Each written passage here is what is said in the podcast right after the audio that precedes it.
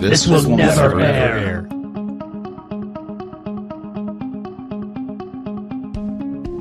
Good evening. Good evening. I gotta warn you guys, I have a heart out. Okay. I got, I got, um, I got like sixty minutes. Okay. I got a, I got a birthday party. Should be. So, so it'll be a tight show. Be a tight show. We get a lot of great things to talk about, don't we? I think we do. I think uh, let's uh, let's fire up the list here. That's my sound effect for a list. Is this really number twenty-eight? It is. Oh my gosh! But I think it only published up to twenty-four, twenty-four, twenty-five. Which which one are you? I'm the one who hasn't published anything since twenty-three. Yeah. Mm-hmm. Refresh. Refresh. Okay. No, no looking at the internet while uh, talking at, at at the internet. So, uh, what document? Uh, Ultra Nerd. Uh, should I call you? I'm going to call you Nicholas this time. Are we talking? Are Nick, we looking Nicholas, at the, Nick, Ultra Nerd? It's all the same. I know. You got to mix it up, right? Yeah. Are, we, are you looking at the Hangout running doc? Is that what you're referring to? I was looking at the topic spreadsheet, but I could also open the running doc. I think the running doc is sort of on the outs. Am I, am I wrong? Is it? it? It's supposed to be, yes. Okay. I need to update, uh, I need to update my uh, my system here. Okay. Are you talking about T W N A topics? Yeah, that one. Oh, okay. Now, Now, I'm assuming that Andrew in this is mostly the Andrew Huester, as in Rooster. Mm-hmm. Mm-hmm. Right. Mm-hmm.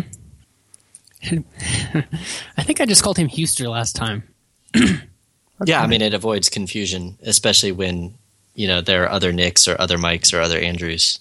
So many Nicks and Mikes. And but we've, we've got the originals today, so, you know. Oh, thank you. You were. You were I don't definitely... think that's actually true. um, sir, chronological speaker. Um, yeah, it's a good show. Wow, big week, huge week. Oh man, I, I feel like this is like three different shows now. I like what you're doing with it, Mike, because it, it's the rotating thing is fun, mm-hmm. and people don't know what they're going to get. They never know what they're going to get. It's just gonna. It's gonna show up. It's going to show up on their device, and they're going to be, I don't know what I'm expecting. Anything could happen. Mm-hmm. It is all over the place. At the same do we time, do- we have a certain, you know, themes that tend to repeat. So there's a familiarity. You know, it's it's like a warm hug. Hmm. It's like uh, it's like what Slack just told me as I logged in. It said, um, "Be cool, but but stay warm." Mm. And I, th- I thought about that for at least five seconds. It was. It's interesting. My, mine was more philosophical. I think it said, uh, do some good today, which I, I kind of liked. Does, does that mean, uh, maybe I already missed it, is, is this going to be the episode where we try to help people? I try to, he- to help people every episode. Yeah, I thought we were we were always, a, you know, A B H, always be helping. Mm-hmm. A B H, yeah. A I D A, A B C. Yeah, exactly. Mm. C- CGP. C G P. I, f- I can't believe it's been – so it's Sunday, mm-hmm. and these are the recording days I can usually make it to. And uh, I can't believe it's been a week. It feels like it's been two weeks since I've talked to – now, you weren't you weren't uh, here last time, Nicholas, but uh, Mike's always here. Mike Mike is like the omniscient narrator in the story. Mm-hmm. Weaving, yeah. weaving a thread. And breaking the fourth wall. Breaking the fourth wall, rebuilding the fourth wall, breaking it again. Oh, boy. You know, we, we need that wall. We need to build the fourth wall. I've heard that recently from somewhere. Lots of talk really? about walls. Yeah. Real, really? Huh. No. No. Uh, cause that, yeah, because I, I just, I'm just pulling from the ether here. Um, so yeah, we got some interesting topics. Spe- speaking want- of uh, luminiferous ether... Did you see there's mm. another uh, relativity experiment uh, happening? No, no, do tell. There were some uh, like navigation satellites, I think, that didn't make it all the way to orbit because the second stage of their rocket failed. So they're, you know, they're in a decaying orbit, right? But mm. they have atomic clocks on board. Uh, so they're going to use them to very precisely measure the passage of time in Earth's gravity well and confirm general relativity. Really? That's super yeah. cool. That's super Because otherwise cool. they're just junk satellites. Like they're just they're yeah. in the wrong orbit. They can't be used what they were meant for. But uh, yeah, I thought that was a very neat uh, space thing. Uh, you should put that on the robot uh, when you have a chance. I'd like to read about that. Maybe we can put it in show notes or something. I think, I, yeah, let yeah. me find it. I I, uh, I I tweeted about it uh, last week. Okay. Tweet explaining how how um while he looks for that um how, uh how's it how's it been um with all the, the volume of the shows going up, Mike, dealing with the you you're still primarily the editor of of this uh this beautiful uh chaos, mm-hmm. right? Uh, it has been a lot better now that I'm limiting the number of people at one time. Mm-hmm. Um, still, it's taking me longer than I'd like to get episodes out. Mm-hmm. But at the same time, it seems like what we talk about is, for the most part, evergreen. So uh, it's kind of like, you know, The Incomparable will do the same thing. They'll record something and not release it for three to four weeks, mm-hmm. um, which is kind of weird because they do live shows. Mm-hmm. But um, call it stacking. Mm-hmm. St- stack them up. I don't feel a huge hurry to get them out. I just try to get at least one a week. Um, and if I yeah. can get a flurry of a f- two or three, then that's that's good too. You stack them up. And, and that way when when um uh you know when, when there's a gap or when there's some, you know, holiday thing, uh mm-hmm. you could theoretically try to fill the gap in. You still have to do work to, to get that going though. I'd be interested to hear, like, uh, as nerdy as this is, uh I would I would assume nerds are our main proponent of our very, very good-looking and intelligent audience. And uh, as nerdy as it is, I'm curious, what is your – have you, like, figured out stuff to really speed it along? Like, do you have, like, a script now? Where, okay, now I've got – I'm guessing you just shoot M P threes out of Logic. And have you tried to automate that a little bit more? Because I'm trying to automate that with my own very infrequent podcast. I – I'm interested how people uh, make the sausage, but not literally because I'm vegetarian. Mm-hmm. Um, well, I don't. I use Audacity because I'm on Windows. Oh, uh, yeah, right. Okay. Actually, I guess there is Logic for Windows. I'm not sure. I think there might be, mm-hmm. but don't quote me. Don't quote me on that. Mm-hmm. But I think that also costs money. Yes. Or Windows. So, yeah, I'm using Audacity, and I think if I had a more powerful powerful program, uh, it would make editing a lot easier. There's a lot mm. of things I struggle with mm. in Audacity, like just the way the sound clips all work. Um, you know, my mm. track is one big sound clip, and if I want to break that up, I have to break them up individually, and shifting well, things we- around is... is uh, is a problem. Mm, yeah, I, I mean, it's... I found that when I was editing, what was it, episode ten, and I was gluing a couple clips together, and I, it seemed like I had to like just keep dragging and dragging and dragging everything to one side to get mm-hmm. the clips to mm. go where I wanted. Right. And there may be a way around that with Audacity, and I just don't know it. Mm. Um, maybe I need to take a, a class on Lynda or something. Lynda, someday. Mm-hmm. Someday we could be sponsored. I will, I'll do the ad spot for Lynda. Maybe. I feel like I've heard so many ad spots now that I could I could almost just riff one off if I wanted to. But uh, I will not. That's pretty cool. So you you saying that it's just one, you've just got one track? I have two tracks, myself and the Skype call. Okay. Okay. Yeah. Tracking it up. So has the bell become the default chapter marker? Um, it has become the default. I'm tearing out some something because it's not entertaining or inappropriate or something. It's uh, twenty minutes about beep. What one one of us is hacking up a lung. Yeah. So oh man. There's a. a something in the background that makes the audio unusable. Uh-huh. Um, I, th- I think that works pretty well. You get a little bit of a... Mm-hmm. It's just, just clear. Yeah, and I would like to really distill every episode down to the really essential parts, the the funniest, the mm. most informative. But we're so we don't really segment that way. We're we're riffing off of everything we've said before, and so it's so hard to trim something out without and and not put leave some reference later right. that that makes no sense.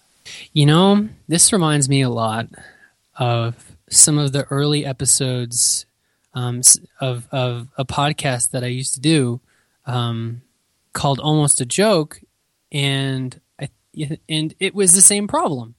It was like the stuff was cumulative, and then you want to edit it, you're like, uh, what am I supposed to do? And you'd have to leave some stuff in. Yeah, it's just uh, callbacks all the way down. To pay it, yeah. What does the Earth sit on? I think JavaScript Unless... calls those promises. JavaScript callbacks. Yeah, Not... I don't know. And then it's it's hard. Editing editing is full of difficult decisions. Mm-hmm. Um, so I I feel your pain, but I I think that it's been turning out uh, pretty well. And I think the more that Uh, you know, the longer the show goes on, the more you'll be able to automate it and figure out these little shortcuts, hopefully. Yeah, so now, for now, what I do is um, I listen through. Um, if there are parts that can come out, then I trim them out. Um, I uh, try to strip silence, so getting ahead mm. of um, Overcast in that department. Uh, But I strip, you know, uh, I, all I bring all the silences down to something like zero point seven seconds or something like that. Hmm. Is um, there a way to automate that? Mm-hmm. Yeah, Audacity has a filter that will do that. Ooh. Uh, most programs do hmm. have something like that. Hmm. Logic probably has that, and I can't even find it. I figured Did- I can't throw off the rhythm of things too much, because I usually listen to shows with Smart Speed and Overcast now, and it never feels unnatural. You know, who knows how long somebody's actually pausing between thoughts? Or have you just gotten really used to it, Nicholas? Probably a bit of that. I mean, if I listen to a show live now, I'm like, why is everyone speaking so slowly? Because I, I usually listen at one point five. Who are these people? Mere mortals?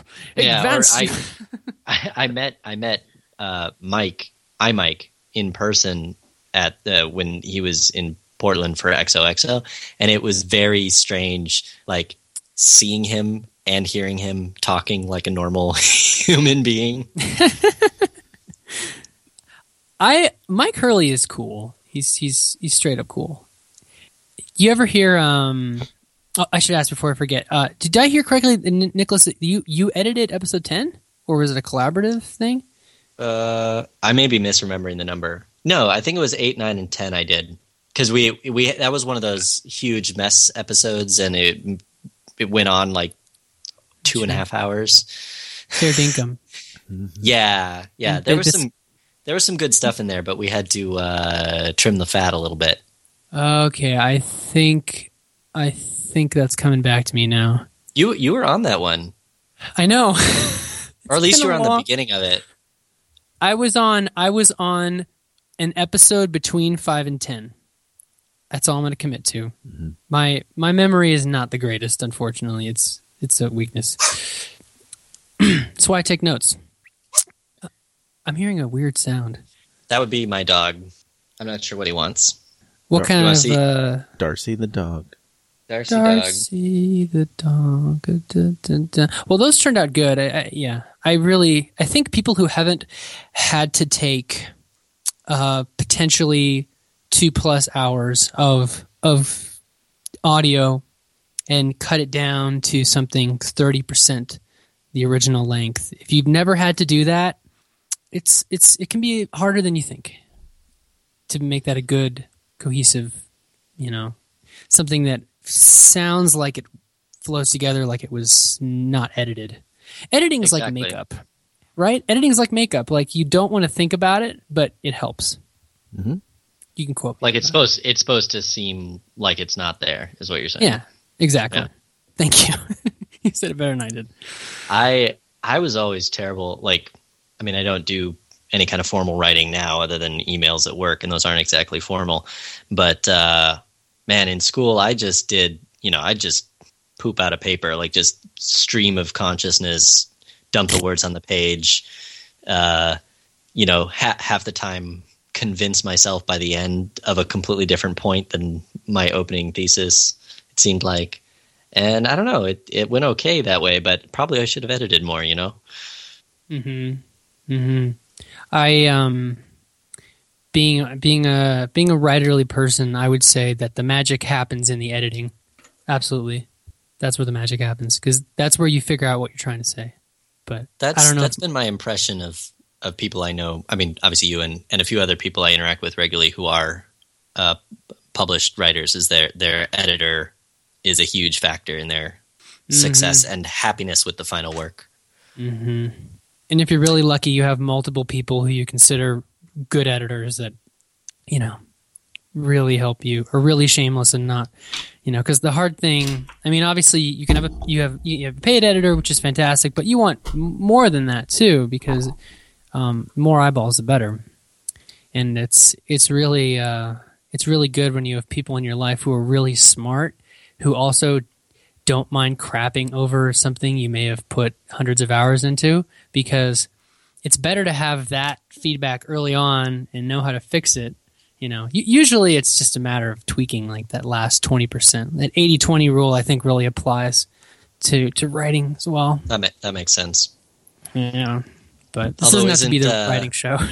Isn't uh, editing something that you're uh, never supposed to have a significant other do? You know, I've heard that both ways. Um, uh, I, I I know I know other independent authors who their significant other is their primary editor, which I I wouldn't do. But I think I think it depends. It depends. It depends. Right. um. Yeah. Like my spe- my special lady.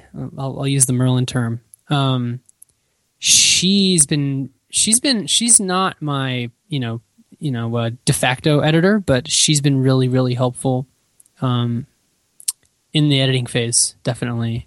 Uh, but I think it really depends on the on the personalities of both people. I don't know. I don't know if you can apply a hard, fast rule.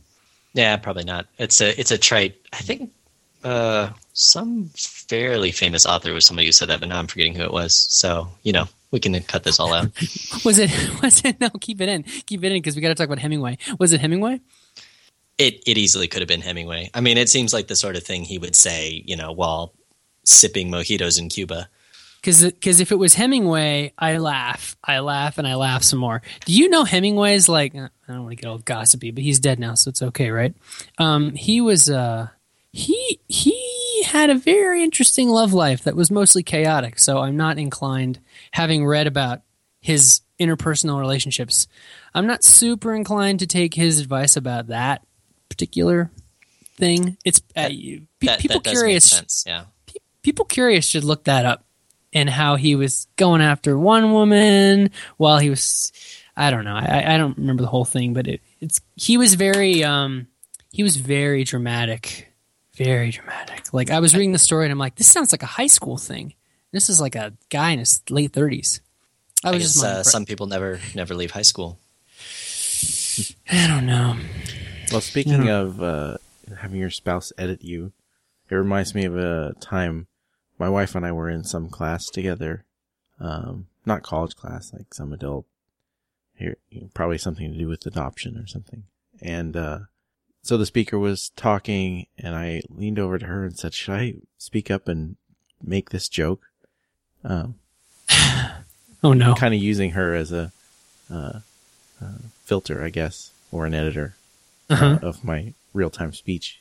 Sounding uh, board. Mm-hmm. And uh, she says, "No, you shouldn't do that." Yeah. And then about thirty seconds later, some other guy speaks up and makes the exact joke and oh, kills no. kills the room. You know, everybody thought it was hilarious. And I turned to my wife and I said, "Well, he told the joke." And she says, "Well, he probably didn't ask his wife." Hmm. That's, that almost sounds like a Seinfeld bit. Oh man, yeah. can you can you share what the joke was, or, or is I, it? Uh... I don't even remember. Okay. Huh. I, I feel I run into the reverse of that on uh, on Twitter. You know, you uh, you have that moment of hesitation. You're about to make a joke back at someone, and then you look at their mentions and you see that like seven people have done it already. Mm-hmm. And have attached clever animated GIFs to support the joke. Perhaps edited the target, you know, into a full-length video of some sort. You know, just really taking it next level. Yeah, yeah, yeah. And then when you know, you're like, ah, I got better things to do with my day. Exactly. Yeah. Well, editing and picking out the good parts kind of segues into something that I've wanted to discuss with people, and that is, we did a Star Wars episode. Um, Nick was on. Was Nick on that? Nick was not. No, on that. I I missed that one. I think mm. that was Jay Becker and Wonder Yak and A Q, maybe? Hmm. Possibly. I should do a better job of saying who's in the episode in the description. I'm so waiting for voice recognition to get to the point where we can just throw an audio file into a magic program and it finds out who's speaking and the main topics.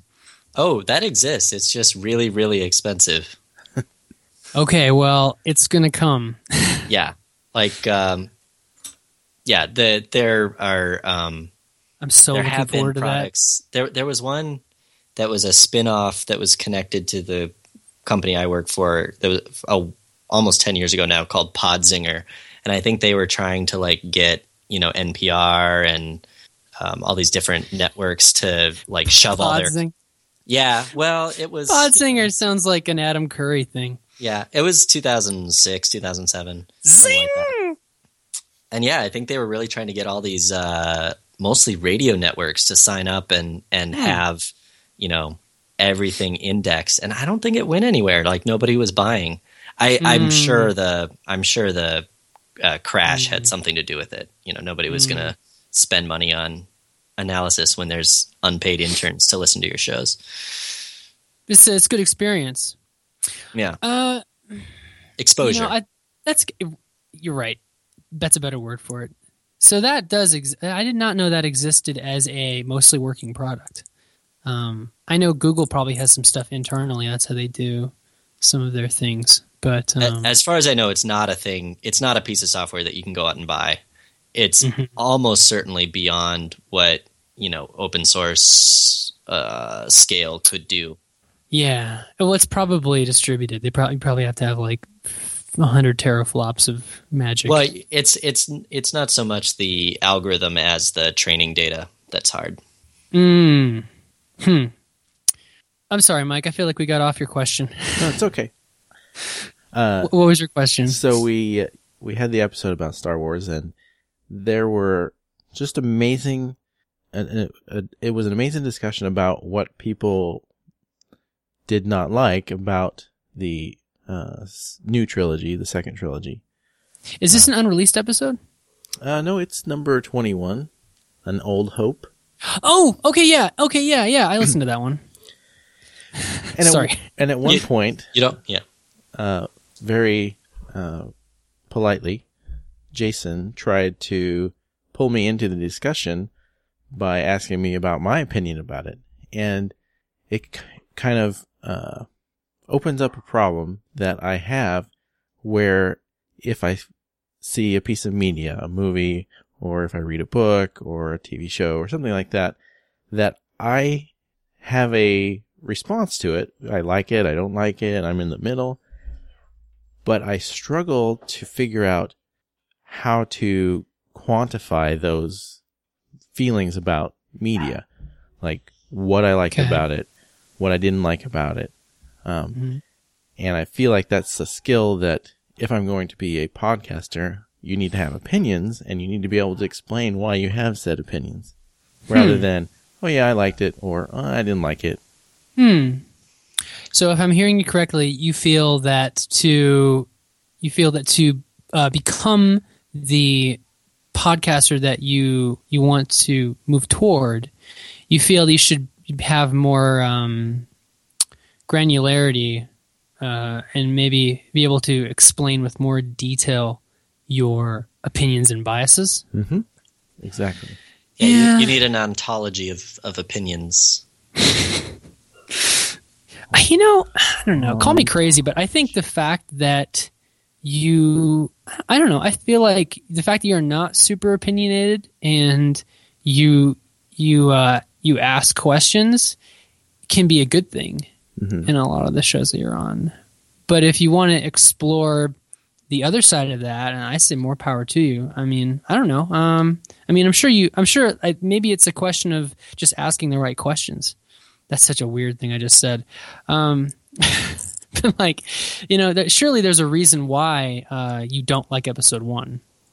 You know, in the way that you don't like it, you might you might like parts of it. Mm-hmm. Well, and uh, I'm gonna flip a switch, so this might sound weird. How's that Boom. sound? Hold on, hold on. I was expecting something to happen. What happened? Okay. I just switched my uh, mixer. You sound louder. I switched my mixer from uh, stereo to mono. you, say, you switch it from ten to eleven. These go to eleven. Mm-hmm. I have to do now, that. Now, do you rate things on an eleven-point scale? Because it's one more. Yeah, you're, you, you're always saving that eleven. See, now here's the problem. I'm talking about something very uninteresting, settings on my mixer, and you guys are turning it into something good, and now I can't cut out the boring part. I know, I know. It's because I'm evil. Um, it's more, it's more just misguided, right? Yeah, it's misguided. So I no, feel I'm like good. If... I like to rep that I'm that I'm a villain sometimes, just because I never get the chance to. I have a degree in horribleness. What were you going to say, Mike? Uh, I feel like I should hate the Phantom Menace more. And mm-hmm. that I, it, my inability to pick apart the parts I like and dislike mm-hmm. in episode one versus episode six mm-hmm. um, is hindering my developing my hatred for the these movies. Mm.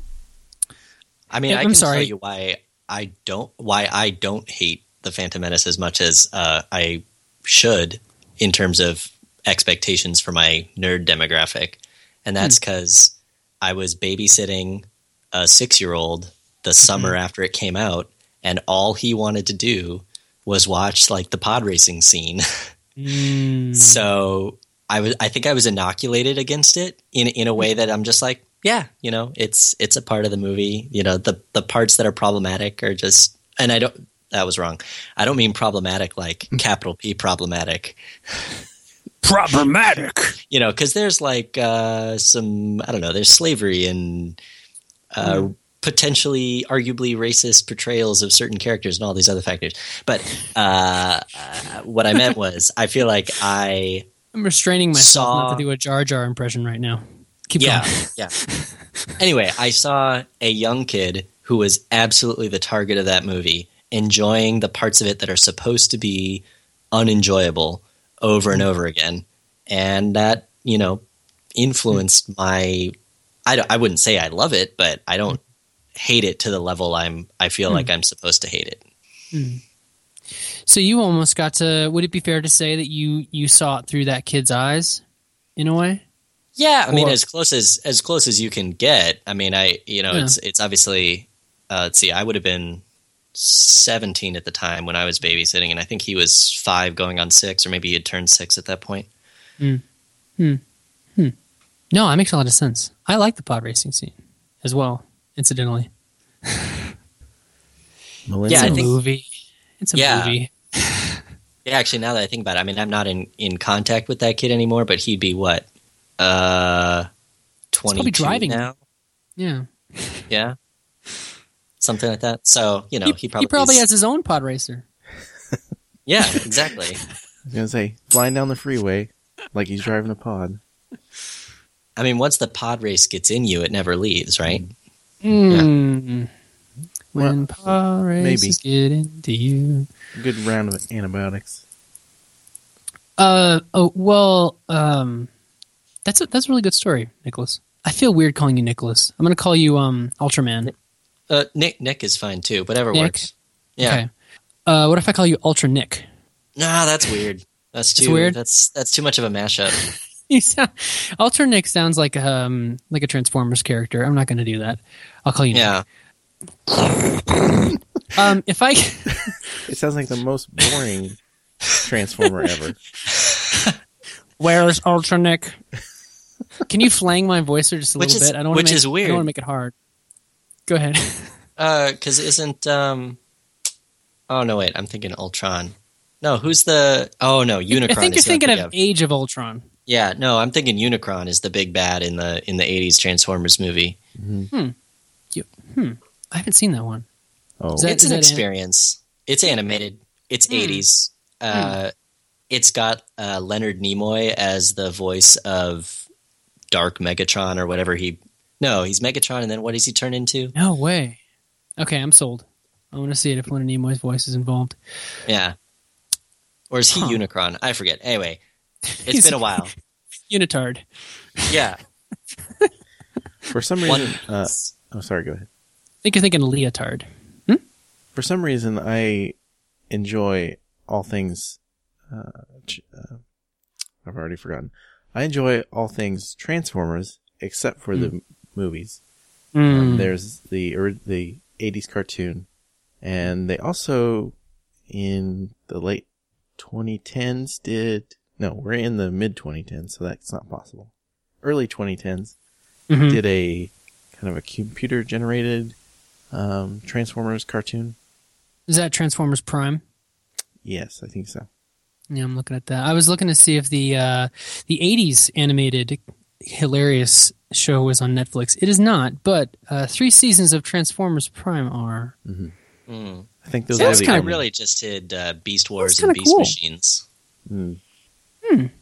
I think there were only three uh, seasons to start with. They only hmm. did three.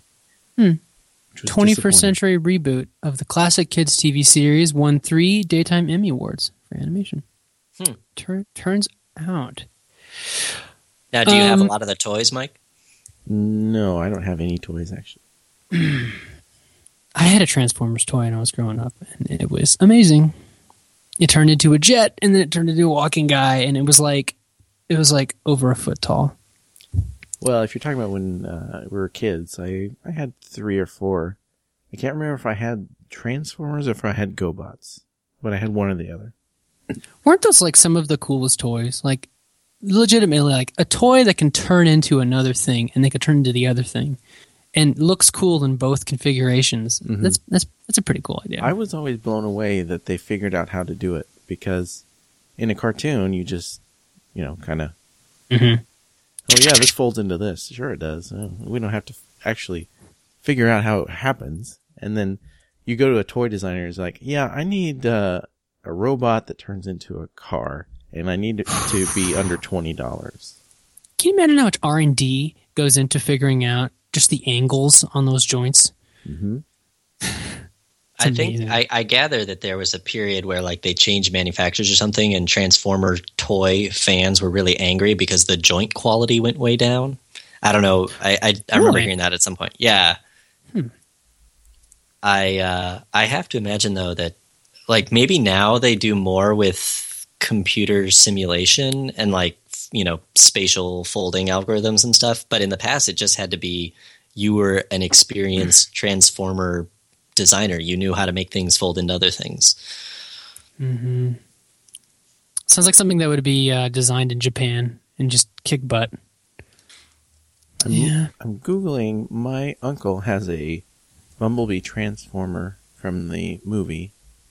I was really hoping you were going to say. I'm sorry. I was. I was just going to say. I was really hoping you were going to say has a has a website dedicated to Transformers, and then we could all go to your uncle's website. Well, if you ever stumble upon the Transformers wiki, uh, it is hours of enjoyment, because it is written uh, in a very sarcastic style. Mm. It's one of its hallmarks. Mm. But I can't find the exact model. But it is about two feet tall, and it's made of metal. And, I mean, it looks Ooh. like an actual robot. And uh, he had it in his office for a while. And then my nephew went in there one day. Oh, and, no. Uh, no, it turns out okay. He managed to fold it down into the car. and my uncle had no idea you could even do that. Oh! Children, not afraid. Yeah. Oh my gosh. Was he was he was he mad at first? He's like, "You broke it." Oh wait, it's not broken. You're smarter than me. And then he handed the child his Transformers certificate of achievement. Title. Oh my gosh. I wish I could find a picture of this, but I don't even know what to Google for. I did large bumblebee transformer. I don't know. Do you have a? So, you guys have a favorite transformer? Uh, I assume we all have the same, okay. same one. Which one? Optimus Prime. Mm-hmm. Mm-hmm. Mm-hmm. I don't see how you could choose another one if you grew up in the uh, eighties. Mm. Uh, see, I, I missed that wave, honestly. Although I'm pretty sure I've tried most of the Transformers from that generation because I had some friends in high school who were collectors, and so they had them all. And if I was hanging out at their house, we'd be watching a movie, and I'd just be doing all their Transformers back and forth. Didn't they have a great sound effect? I, I'm I'm like a nerd for Foley. Didn't they have a great sound effect for the transforming sound? It was like or something yeah, like exactly. that. Oh my god, it's so good. It's probably like a it's probably like a squash, like being stepped on by like an Ugg boot. I, I imagine it's like a very you need a very particular like vintage synthesizer to make it or something. You need a Moog. Mm-hmm. Or um, maybe uh, maybe like a Ziploc bag full of that green slime from the Nickelodeon things. Gak. Gak. Mm-hmm. Nickelodeon Gak. So to circle back to what we were talking about, uh, forming opinions about things. Mm-hmm. Oh, I did have a question for you about that. Okay. Well, I have a question for you guys. Okay.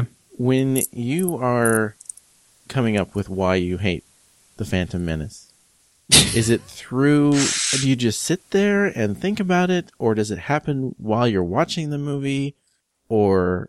Or like, like I said, do you sit there and reflect, or is it in discussion mm. with friends? You know, mm. what is your process for figuring out why you like or don't like something, and hmm. is it is it something instantaneous, or do you have to work at it? Hmm, that's a really great question, and that could apply to huge. That could that could get so huge too. You could apply it to anything. You can go first, Nick. Um, hmm. I think so. There, I would say there are very few movies that I strongly dislike on first viewing. Mm. Um, and I think, well, so here's a good example. Um, Star Trek Into Darkness. I was mm. enjoying it a fair bit. We went to see it in a group of friends. The lights come up at the end, and mm. two of them immediately start talking about everything that was wrong with it. Like, that was their mm. response. And meanwhile, mm. I was kind of just coming off this high of like, wow, that was a you know fun movie. It felt mm-hmm. you know a little more Star Trek than the previous J J Abrams entry to me. Mm-hmm. Um, it was an experience. Yeah, and and so I think what I actually had a, a contrarian reaction. Well, of oh, if these people are immediately criticizing and disliking it and picking it apart, mm. I uh, I should defend. The mm. parts the the parts that brought me joy as a longtime Trekkie. Mm-hmm. Um, now that's a that's a weird specific case because that's a you know a a brand or or whatever that I've had a relationship that I can't even remember exactly when I first saw Star Trek. You know, mm. um, same. But I think increasingly my enjoyment or dislike of a movie now, especially since we mostly watch movies at home, is Andrew and I, you know, we'll just talk during the movie and be like, "Ugh," or "Yeah," or whatever, as it's happening. Hmm. It's a good answer. Um, I'm thinking about this in terms of movies and, and, and really everything. Like, I think the question you you might be, I feel like there's a question inside of your question, or or maybe just like a question at the root of it, which is how how do we form an opinion, good or bad, about uh, a work of art? That's a Did big question. That, well, okay, but is, isn't it kind of the same question? It's just like a more general rephrasing of it? Because a, a film is a work of art. It might be a piece of crap, but or it might be an amazing masterpiece. But it, it it's still, you know, an artistic expression. A lot of people made it. Um, so would and that even think- even a you know universally panned movie mm-hmm. has lots of individual artistry inside of it. Like you said, there might have been mm-hmm. some amazing Foley work on a terrible movie. Mm-hmm. Or there might have been some great choreography in a, in a movie with uh, a really um, mediocre plot. Um, did, did, is that is that a fair rephrasing of the question, Mike? Mm-hmm. Sure, sort of. So uh, I don't know. I think that's something to kind of chew on. Like how how do we make those opinions? Uh, and I um, so to answer your question, I would say both. I would say that I I I get a feeling when something doesn't. Um, When something doesn't agree with the rules that have already been set up in the story, if there are any like um, contradictions that that, uh, for instance, like if a character suddenly does something they would never really do just to push the plot forward, I I roll my eyes. I probably have a different. Um, I have a, I'm coming at it from a different place because I write stories, so I'm more. I'm probably more critical of them, but. Just like lame stuff, really. You know, it can take me out of the experience of watching a film in particular. So mm. that's an experience. That's an example where, in the moment, I can have a bad opinion about something if it just goes off the deep end. Um, and but I think most of my opinions come from reflection later. Um, to answer, is, is that yeah. adequately answer what mm-hmm. you're asking? Mm-hmm. So I think that's interesting because I feel like that's almost describing that the the movie. Or the book is a viewport into a notional world that otherwise exists, you know, some hypothetical fictional creation that is a functioning uh, universe. And sure, if you want to suspend disbelief. Right, but that the viewport can be flawed in various ways. And so that's where you get into things like plot holes, production flaws.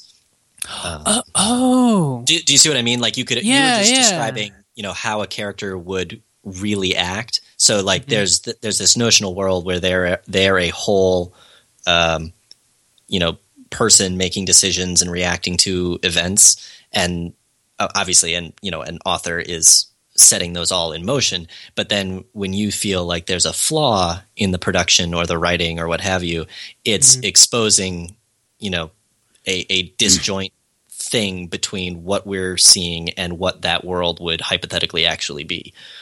Yeah. Yeah, that's a really that's a good angle on it. Almost like, almost like all of these. It's it's almost like the lens is cracked, and you can't look through, or the window's cracked, and all of a sudden, like it, it mars your whole experience of looking into that world if if the glass has got flaws in it. Exactly. Yeah, that's a good way of thinking about it. Wow. Um, can I can I uh, ask you a question that expands on that one, mm-hmm. Mike? Since since because because and I'd ask Nick this too. Do you, does your experience with critiquing um, other kinds of media work the same way? You know, it, it, like for Mike, you specifically said we were talking about movies, and you said, well, you know, you have trouble really defining why you have an opinion about something, which I think is. Can be challenging sometimes. Sometimes you just come out of something and you're like, that was crap, and I don't even know why. I don't even want to think about it. So sometimes that happens. But um, I'm curious, like, do either of you have that experience? Is it easier or more difficult if it's a different medium? Um, I would say it's generally not easy for me at all. Um, okay. Another medium I think about is video games. Mm-hmm. Um, sometimes I'll play a game and I'll I won't like it, and I, I can't tell you why I don't like it. It's just, it's just not, I'm just not enjoying it. Mm-hmm. Um, and that's even kind of a different experience because you're actively interacting with it. Mm-hmm. So I would expect for me to be able to say, well, the controls are, um, controls are touchy or, or, you know, this, there was some bug or it was buggy everywhere. And, mm. um, and, you know, some of those things do stand out. And you can pick them out pretty easily and say, this is why I don't like it. But, you know, you get into some really popular games and everybody loves it, and you get in there and you play it for a while, and you're just like, well, it's it's not, I don't really enjoy it, and I don't know why. Hmm. Hmm. I think, um, yeah, in, in games, like it, it, it has something to do with the kind of what what you were saying, Andrew. Like the system seems off. You know, like the the something about the feedback loop you get with the inter- interactivity of the game. Like what Mike was saying is like, oh, it's a little too hard to iterate on the success and failure of executing whatever goals the game has. And that's even assuming it's a game that has goals. Um, with books, for me, I think I have two, I have two very different ways of reading, at least with fiction. So there's some fiction where I am reading and I am not consciously aware of the words. I'm just experiencing the story, which I'm sure makes the writer in you cringe because I'm not actually, I'm I'm no longer paying attention to the word craft. No, in, no, in a no, way. My, my, my lady does that. Yeah. So, so I'm, I'm familiar with this. Okay. Yeah. So, so it's like, you know, you don't, you, you're not aware of the structure of the words. You're just directly experiencing the, the ideas because that process has been handed off to kind of a, a lower part of the brain, I guess. Um, but then I don't even think that's necessarily times, a bad thing. I'm, well, I'm no, yeah, it's it. I don't if, think it's a bad thing. If it's the world that you care about, then that kind of gets back more into that viewport thing. But then there are some books, and and at least for me, particular authors where their choice of language is as much of the experience. So I guess to tie it back to films, I feel like, you know, there are certain directors that have a conscious style, and I, I don't know the relevant, you know, film or literary criticism terminology here, but you know, that you can tell that they meant to do something.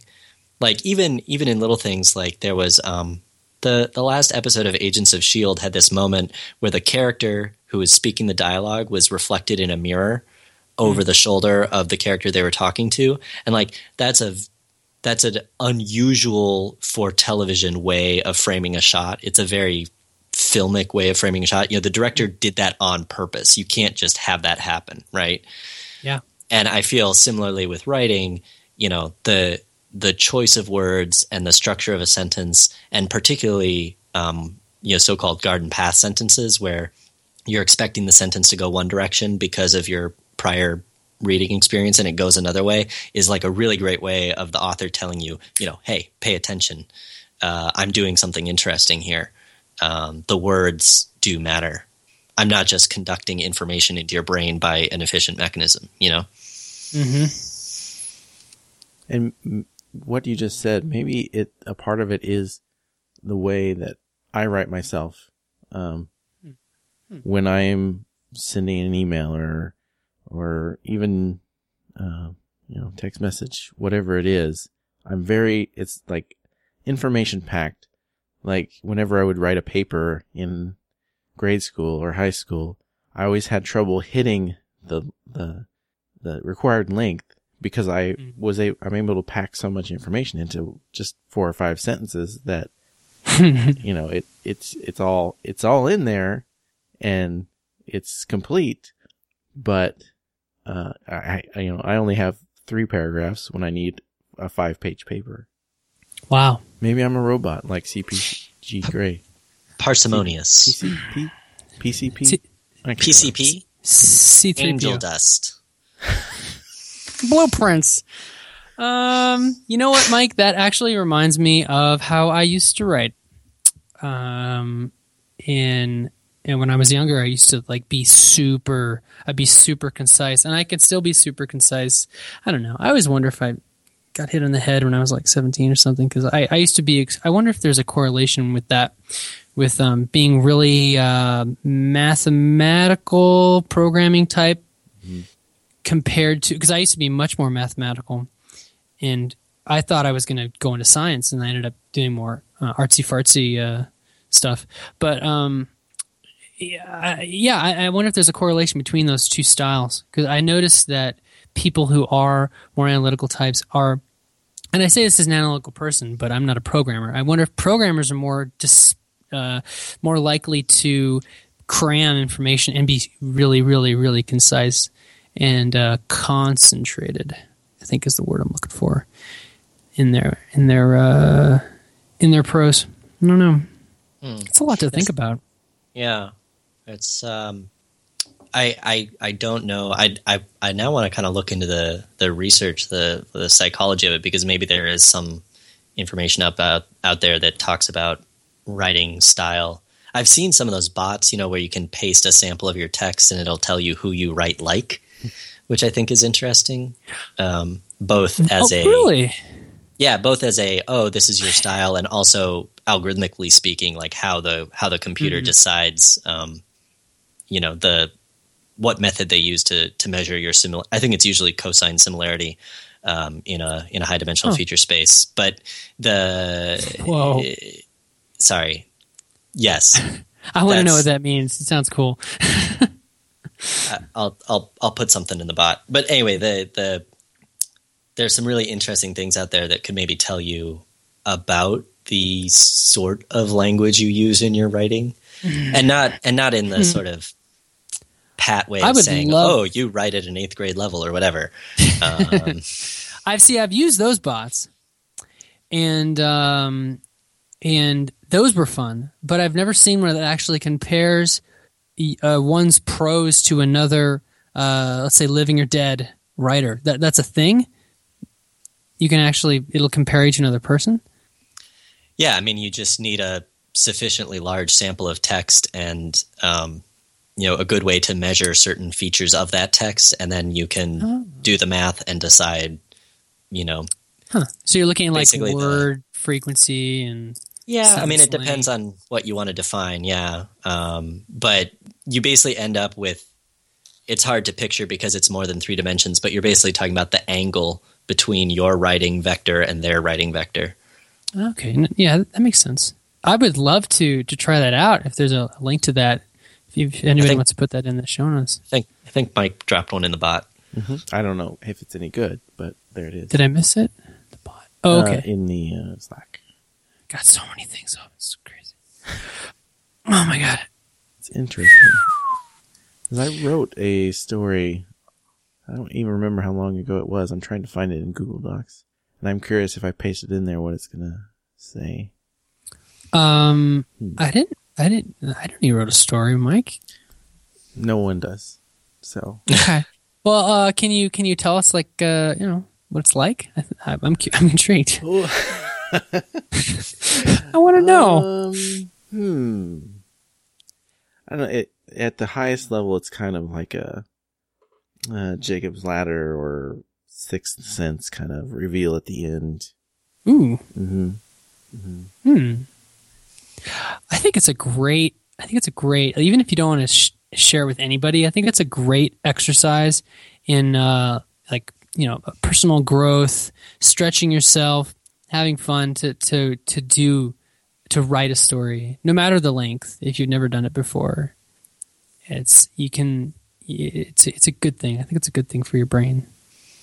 I just had this idea and I threw it all on paper, and it is a whole Four and a half pages, and I think uh, it could be much longer, if, or I think it should be much longer. Would you say? Um, and I gotta go in a couple minutes. Uh, would you say that it has a beginning and a middle and an end? Yes. Okay, then you could expand that to any length you want. That's true. uh, apparently, I write like Margaret Atwood. Uh, nice. That's a pretty good compliment, right? I guess so. Or, or maybe it's just saying you're Canadian sounding. I don't know. if a if a robot ever told me I wrote like a Canadian, I could only take that as a compliment. Say that to my face. uh, I'm not gonna make an A joke. She's got a lot of books. Hmm. I've I've only read a handful. Um, I've been meaning to read the Mad Adam trilogy, but I just get behind in the few books I do read. Statistical analysis. Hmm. So the uh, the person who uh, I don't I would say I don't want to be, but who uh, certainly is part of the inspiration for this question and this uh, trying to better learn how to do figure out what I do and don't like about things would be um, Andy Ihnatko. Um, mm-hmm. For example, he, I mean, he talks about movies and books and opera and just, and products, and he can mm. really pull out mm.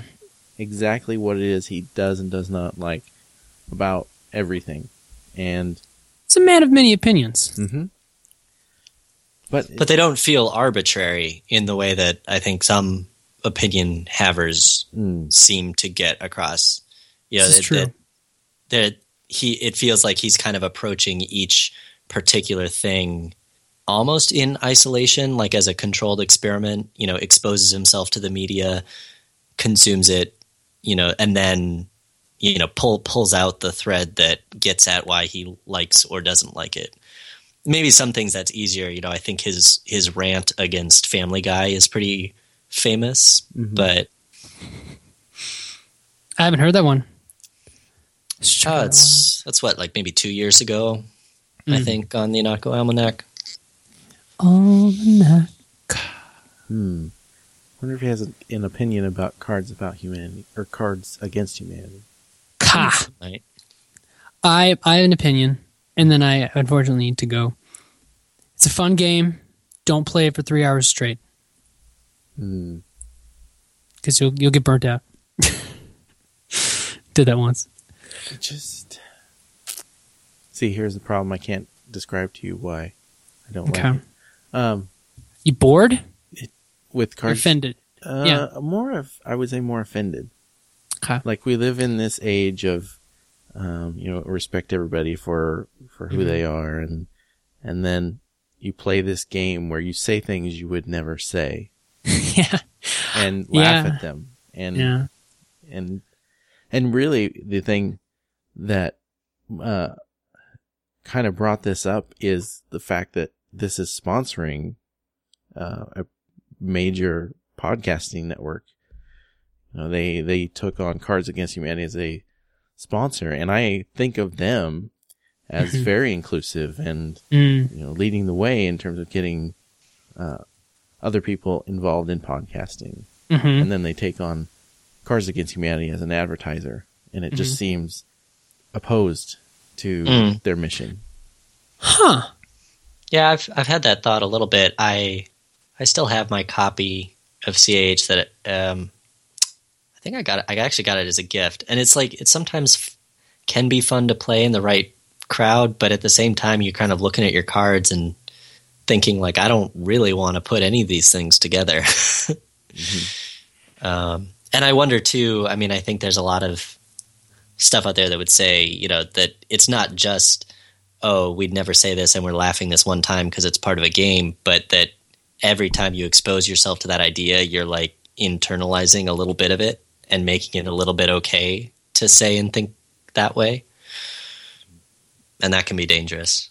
That that is an interesting, I had not thought of it in that way. I think it, like you said, it really depends on the crowd. Right. And it really depends on the audience and the mood and all of these things. And, you know, there's a lot of cards that uh, we can't talk about on this show. Um, I don't know. I don't know. I, I have a, I have a, I have a mixed relationship with that mm. game, because there have been plays that are legitimately like non-haunting phrases that are some of the funniest things I've ever heard in my entire life. So it's it's the kind of thing where I think it really depends on on your sense of humor, um, yeah, and uh, and it's very personal. Humor is very personal. And with that, I need to go. But it was it was a lot of fun, you guys. Yeah, thanks. I I think uh, this was a good show. Mm-hmm. Yeah, it's a great show. Thank you. Yeah, sorry. I wish you could stick around longer. I feel like we're almost. Me too. It's. You guys can keep talking. Well. I, mean, I don't know. We don't. We don't want to do an after show without you. Oh, thank you.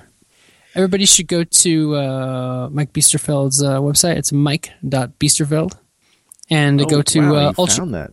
Ul- ultra dot nerd. No, no, no.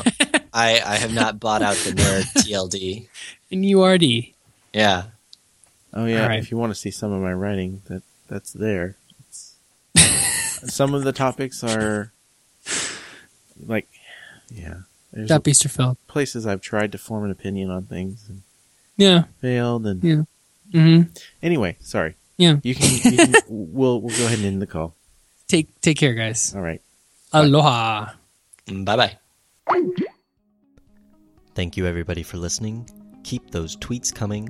You can find us on Twitter at Never Air Podcast. That's Never Air Podcast. You can also find us at the website our gentleman host, Mike Biesterfeld, has created at great expense with his own little fingers to funnel each and every episode directly into the minds and hearts of our listeners. How do you engage that wonderful system? Simply point your web browser of choice to this will never air dot com.